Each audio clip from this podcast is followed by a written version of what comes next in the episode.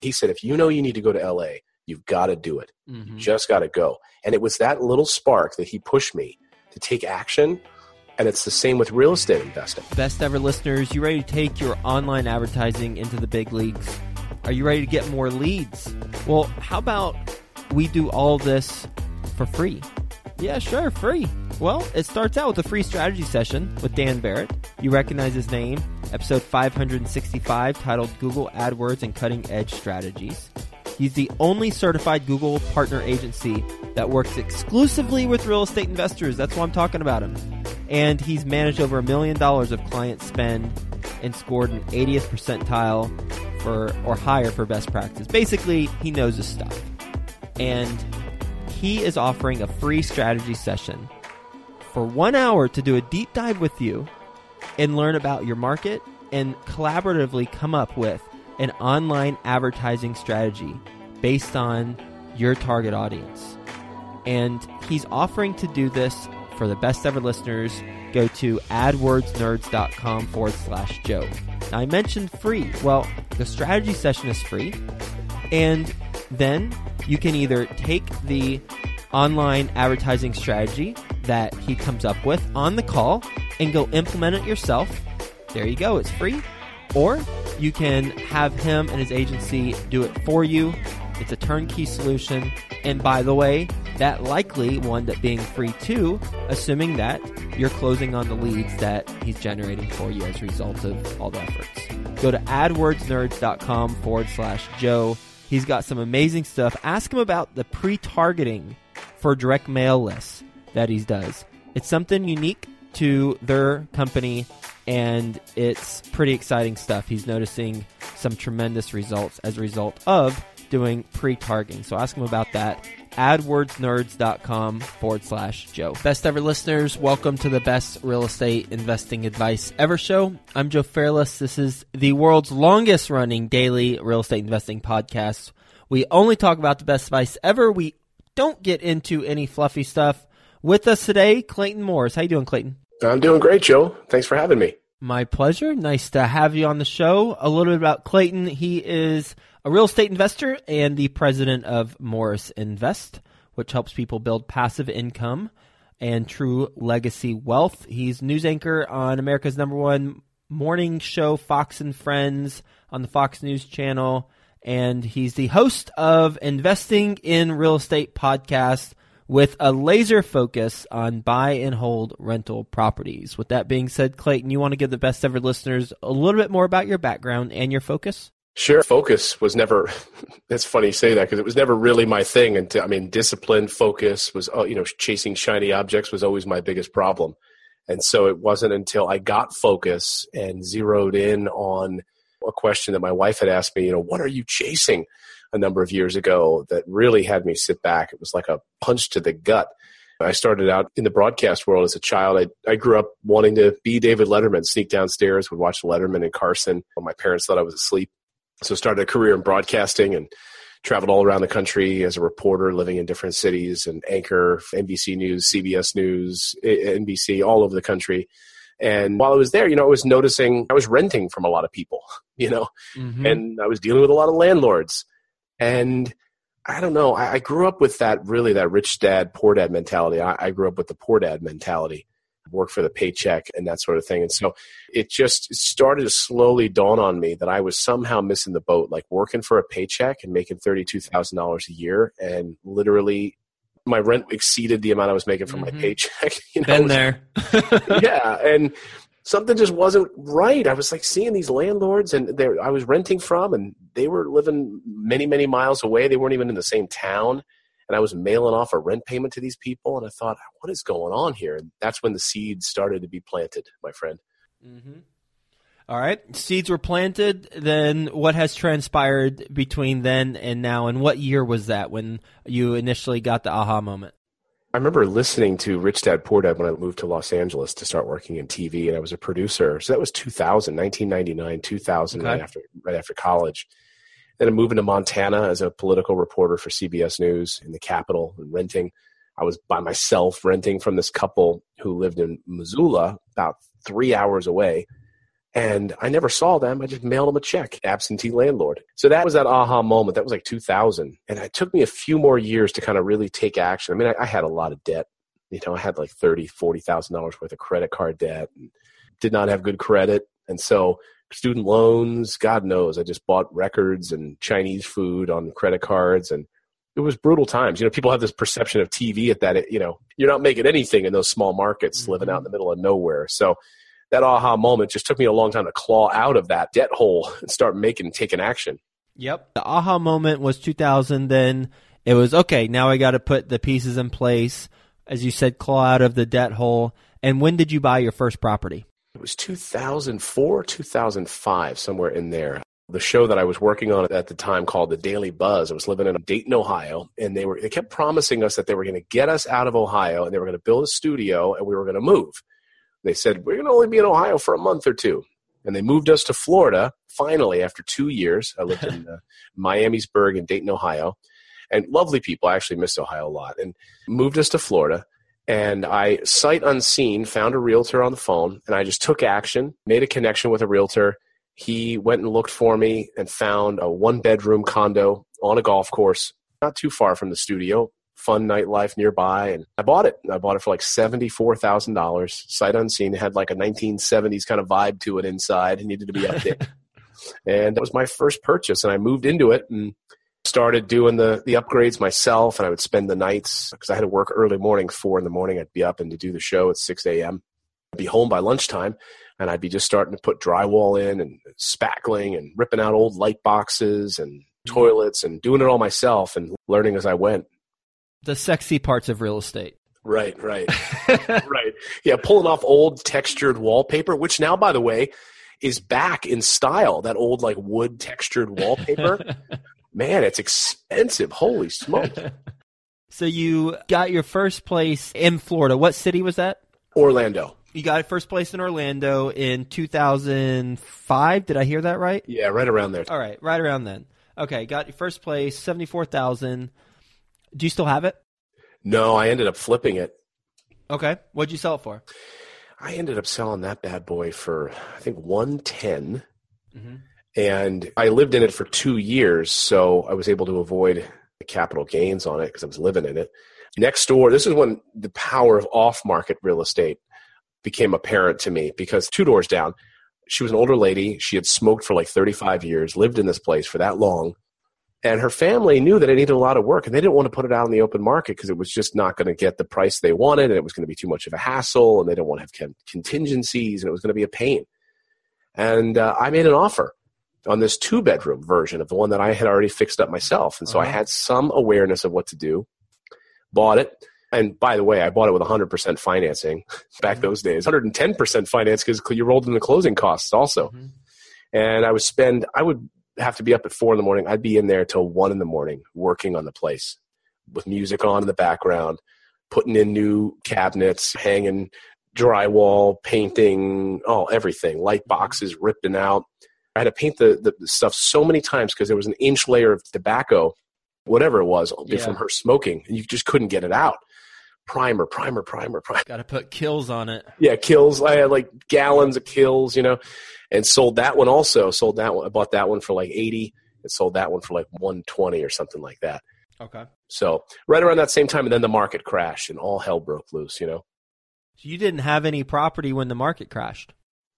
I did. I had some other properties. I used some of this profit, and this is where you know you live and learn. And I made some huge mistakes. I mean, a lot of people say this is like going to graduate school, right? So I took the profits from this. I was living high on the hog. I was single. I was in my late twenties and early thirties, and bought some speculative land project up in North Carolina with a buddy of mine. It was like a Phil Mickelson golf course mm-hmm. project mm-hmm. where they were building a clubhouse and they were going to be building multiple phases and oh man, put like 30,000 in that. That went belly up as the market collapsed. The builders pulled out. Phil Mickelson pulled out. I mean, it was total disaster.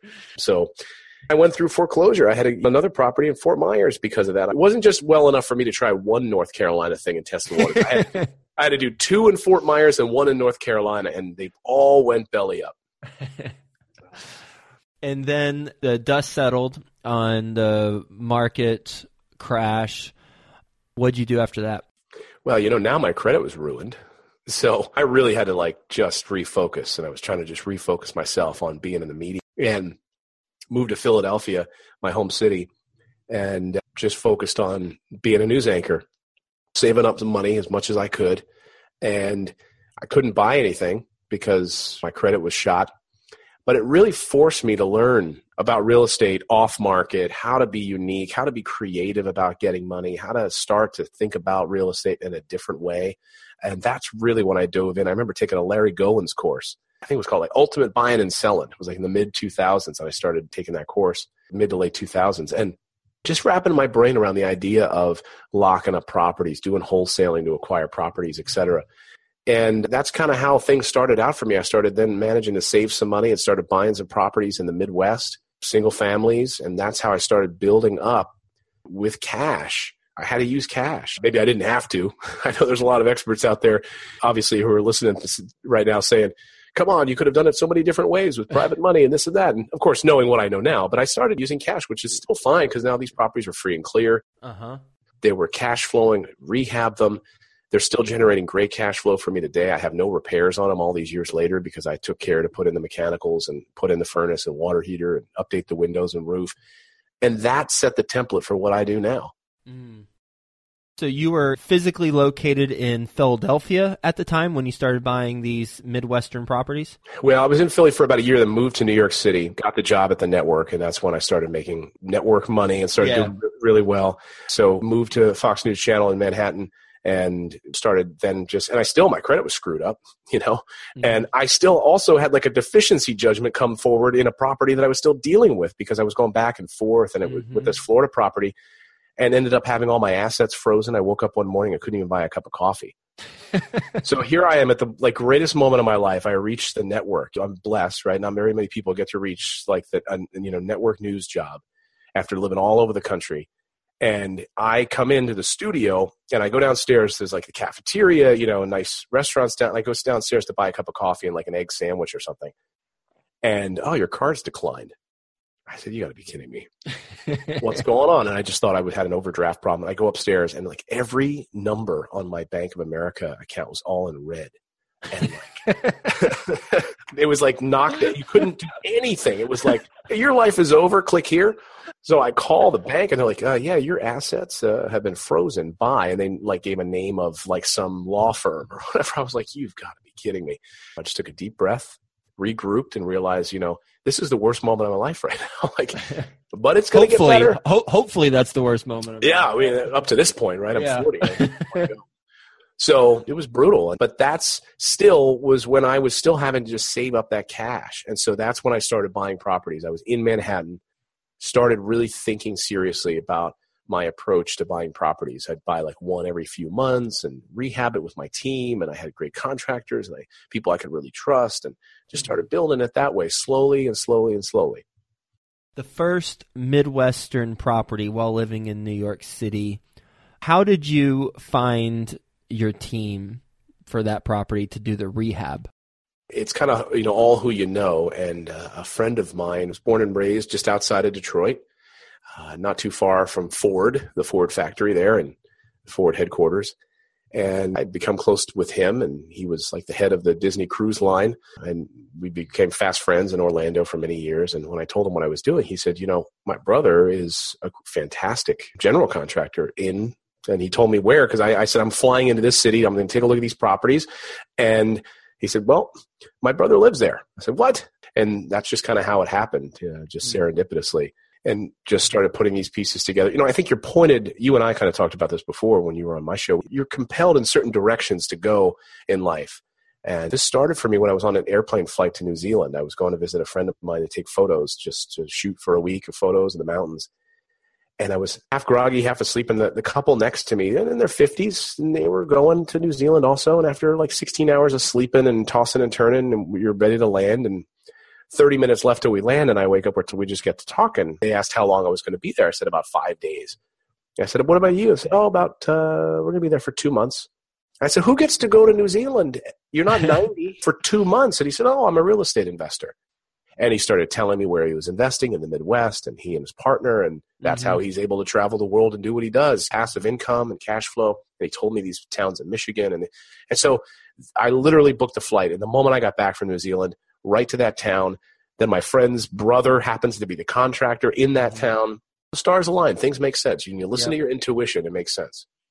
What are the numbers on that first Midwestern deal? roughly i think the you know the numbers i was going back through some of the archives here and they were right around 20 it was a short sale i think i ended up picking it up for like 24 something like that mm-hmm. 25 mm-hmm. roughly yeah three bedroom one bath it was a corner property had a big backyard and i was not scared away from people with pets i thought this is a fenced in backyard this is going to be great i can even maybe charge a little bit more for someone with a dog who'd love this big yard mm-hmm. and i just jumped on it and so you're clearly well, I don't I don't want to jump to assumptions.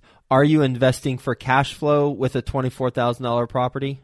This is Detroit, right? Well, it's actually out of Detroit. So if you throw a stone, you're not in the city of Detroit. So it was technically Redford, Michigan. Mm-hmm. So the zip code is Redford. Uh, I buy properties there and in other states in the Midwest, but Redford, Warren, and some in Detroit because there's a lot of great properties in Detroit. When you get into some of those burned out zones, you have to know your streets, of course, and you have to know what you're doing. But some great, like you know, solid brick homes that are cash flowing for me for years. I have years tenants in those properties that signed five year leases with me, and single mom with a young girl who wanted to be in the school district, the good school district where my property was located. So yeah, cash flow. I, I guess I didn't fully understand it then because I was thinking I want it to be all things to all people. So I want a huge equity, I want appreciation, I want cash flow, I think. And you realize you can't do all three. You pick the two that you're strong with that speak to you and go with those. It's like trying to get fast food and think you're going to get quality, speed, and convenience. You're not going to be able to get all of those things. And, and, to, and low calorie. And low calorie, right? you're going to have with, to with no sugar. Yeah, with no sugar you know, and certain companies try to do it, and then it comes back to bite them in the butt sometimes. You look at Chipotle. So you can't be all things to all people. And so for me, it's cash flow. And I like to buy below market so that I'm getting a nice little piece of equity so that my net worth is going up in addition to being able to buy this great cash flowing property.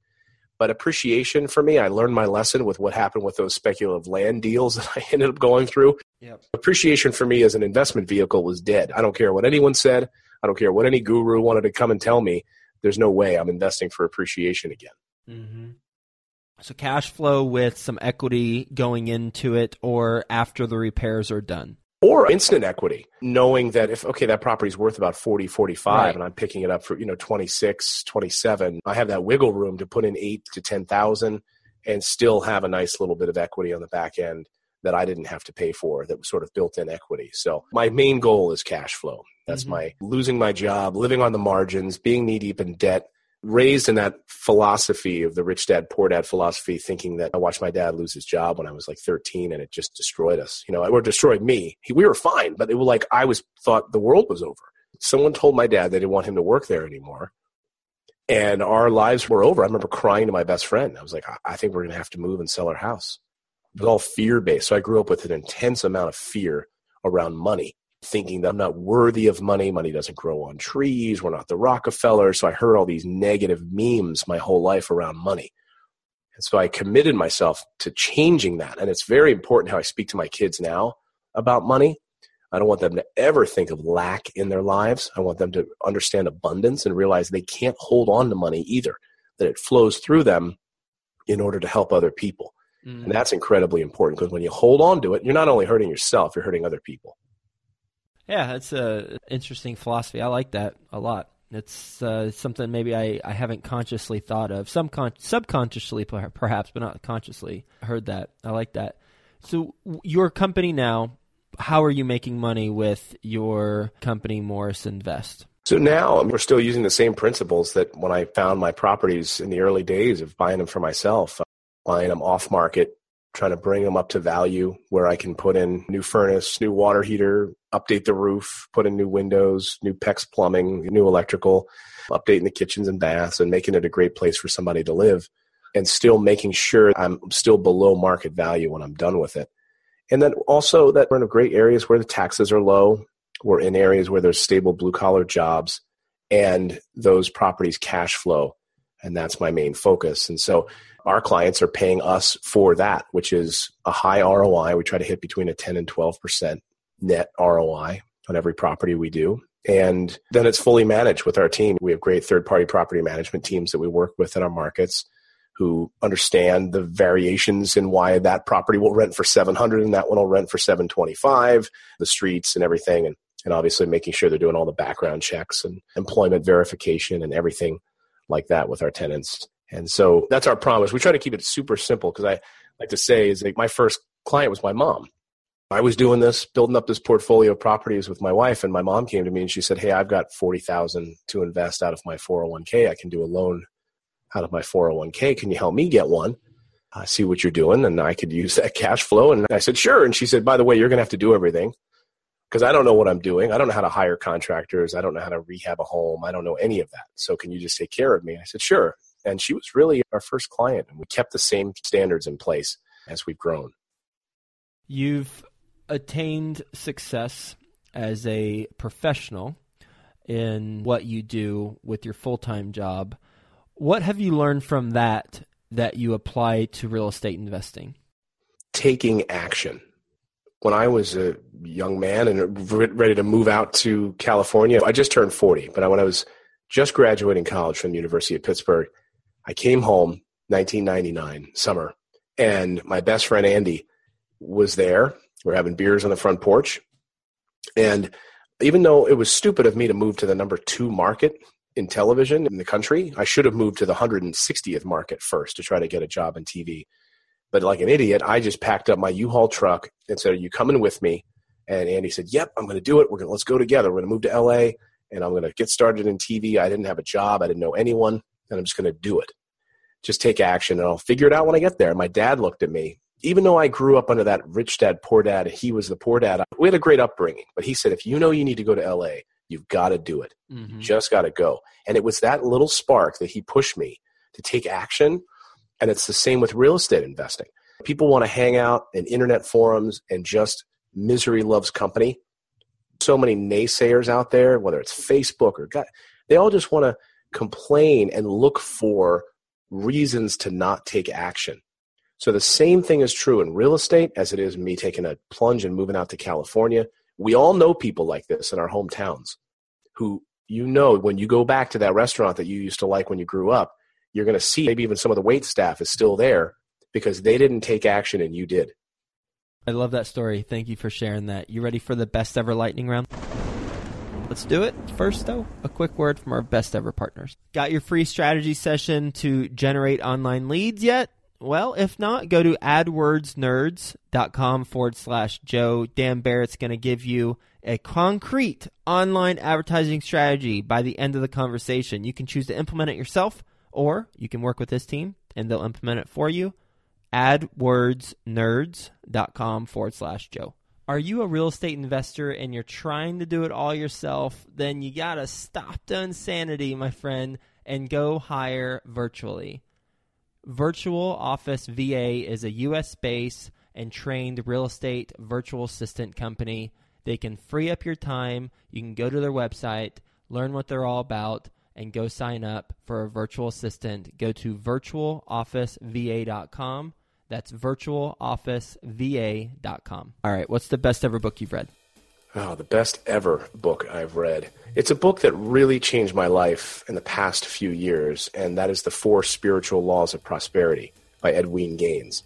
And as I mentioned, struggled with money, memes about money, and wanting to hold on to it, thinking that you can't donate money because there's not enough for you she breaks down one of the laws in the book, and I don't care if you're Christian or whatever, it's really not about Christianity, it's not about any kind of religion, tithing and the historical significance of tithing, that 10%, and understanding to give that money to someone in your life who brings you spiritual nourishment, spiritual food, as she says. It could be someone like your waitress who sees that you're having a bad day and just spends extra few moments comforting you that day. Oh, I see you're having a bad day. Have an extra cup of coffee. What's bothering you today? That's the time that you give that person an incredible tip and show how much that person means to you. So breaking those memes about money for me and that book, it's a great little book. She's an amazing woman, Edwene Gaines. Check it out. Best ever deal you've done? Oh, it was a wholesaling deal in New Jersey. It proves like every point of real estate. systems work, follow up works. I had done a mailing in New Jersey where I live, and I found a property in a very affluent neighborhood.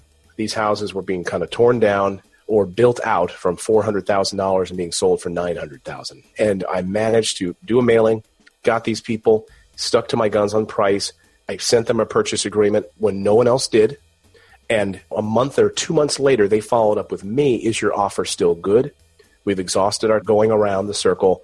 We'll take your offer. I got it. It ended up being a wholesale deal. It ended up being $43,000 assignment, or actually to double close that one. So $43,000 double close. That was a big moment for me. That was my second wholesale deal I ever did. Wow, got spoiled. best ever way you like to give back, speaking of your best ever book? Well, you and I kind of talked about this. What I try to do, people ask me, like, why do you give so much away? I'll spend 30 minutes on the phone with investors. They have no money. I don't care. I want to help people take action. And so I've been blessed with a broadcasting career. And so one of the ways that I like to give back is to kind of just kind of share as much as I can, share everything, be as transparent, open as a book. So I'll jump on the phone with people, talk for 30 minutes. They'll tell me about their goals, or financial goals, they're struggling with this and I'll kind of just help them over that hurdle. Sort of trying to be a mentor to as many people as I can. And you and I talked about this, which is trying to go in inner cities to help with that financial education because we're not taught this stuff. We were never taught this is the way to build wealth. We're taught go get a job, and we're taught this is how you balance a checkbook, but we're not talking about real wealth building in this country. So I try to give back in that way to the best of my ability. Anytime I'm asked, any speech going to a public library in inner city, anything like that is what I love to do. What's the biggest mistake you've made on a deal? Oh, that's a great question. There's been a bunch. I mean, you know, but one sticking out to me is dragging out a deal for too long and making promises that I couldn't keep to the seller. And this would happen to be a wholesaling deal. And that really, at the end of the day, I lost my deposit. I wasn't going to fight that, of course. And all of that, but just the dragging out of the deal and thinking that at the last moment I could just bail on the contract. People's lives are involved in this, right? Mm-hmm. They're planning on moving, they're planning on packing up their stuff. And I thought for sure that I could sell this house. I thought for sure that I could buy this, I could do something with it. But there ended up being a, a disastrous sewer condition with the property, with a, uh, what do you call it? One of those big heaps of, uh, not even a septic tank, but the the one before that. Why can't I think of it? The the mound of like sand mm-hmm. that uh, um, cesspool. Cesspool, yeah. Yeah, and in New Jersey law, you cannot now sell that without it being upgraded. So she's in a rock and a hard place. She owes all this money. I thought for sure that this house would sell. We could do a great deal. It ended up dragging on and on and on. She's packing up, ready, ready to move to Pennsylvania, and I just have to tell her I can't do it. And it was just you know heartbreaking. So now I pull the band aid off real fast, right away, as mm-hmm. soon as I can, not waiting that long, 40 days before I have to make a decision like that. Clayton, what's the best place the best ever listeners can get in touch with you? The best place is simple. If they just come to my website, um, I've got a free download for people who are looking to build financial freedom. That's the, the thing that I built that changed my life. It's a four page PDF that my wife and I, after night of tears, kind of brainstormed on our whiteboard called our financial freedom number. And it changed my life and it changed my business. And I've heard from hundreds and hundreds of investors who it has changed their lives. So it's a free download. If you're interested, you can come to my website, morrisinvest.com slash freedom. You can download it there or just hit me up on social media. I'm everywhere. And I'd love to say hi to anyone who has any questions about real estate and needs any advice, guidance. I'm always willing to help. Really enjoyed our conversation as I was expecting. And I loved, as I'm sure best ever listeners loved hearing about your progression as a real estate investor from your first place in Orlando – and the second place to then some speculation on some golf course stuff that didn't work out, and then being in a tough spot, and then identifying the best ways to buy your focus is cash flow, not buying for appreciation and crossing our fingers, but forcing appreciation through some renovations, certainly, but not crossing our fingers and hoping that it just appreciates, as well as making sure that you have equity going into the deals and your focus now. And then also the underlying foundation that you have of taking action, the U Haul truck going to LA, story certainly exemplifies that. So thanks so much for being on the show. Hope you have a best ever day, and we'll talk to you soon. Thanks, Joe. Are you a real estate investor and you're trying to do it all yourself? Then you got to stop the insanity, my friend, and go hire virtually. Virtual Office VA is a US based and trained real estate virtual assistant company. They can free up your time. You can go to their website, learn what they're all about, and go sign up for a virtual assistant. Go to virtualofficeva.com. That's virtualofficeva.com.